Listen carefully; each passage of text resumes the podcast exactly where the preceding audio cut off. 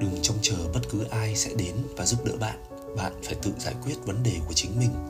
Mình hiểu trong cuộc sống có những lúc chúng ta rơi vào những tình trạng tuyệt vọng đến cùng cực, thất nghiệp, thất tình hay bất lực trước những hoàn cảnh oái âm. Tuy nhiên, thay vì cứ ngồi đó than vãn, phàn nàn và khóc lóc với mong mỏi ai đó sẽ đến và giúp bạn vượt qua, hãy tự đứng lên và giải quyết vấn đề của chính mình.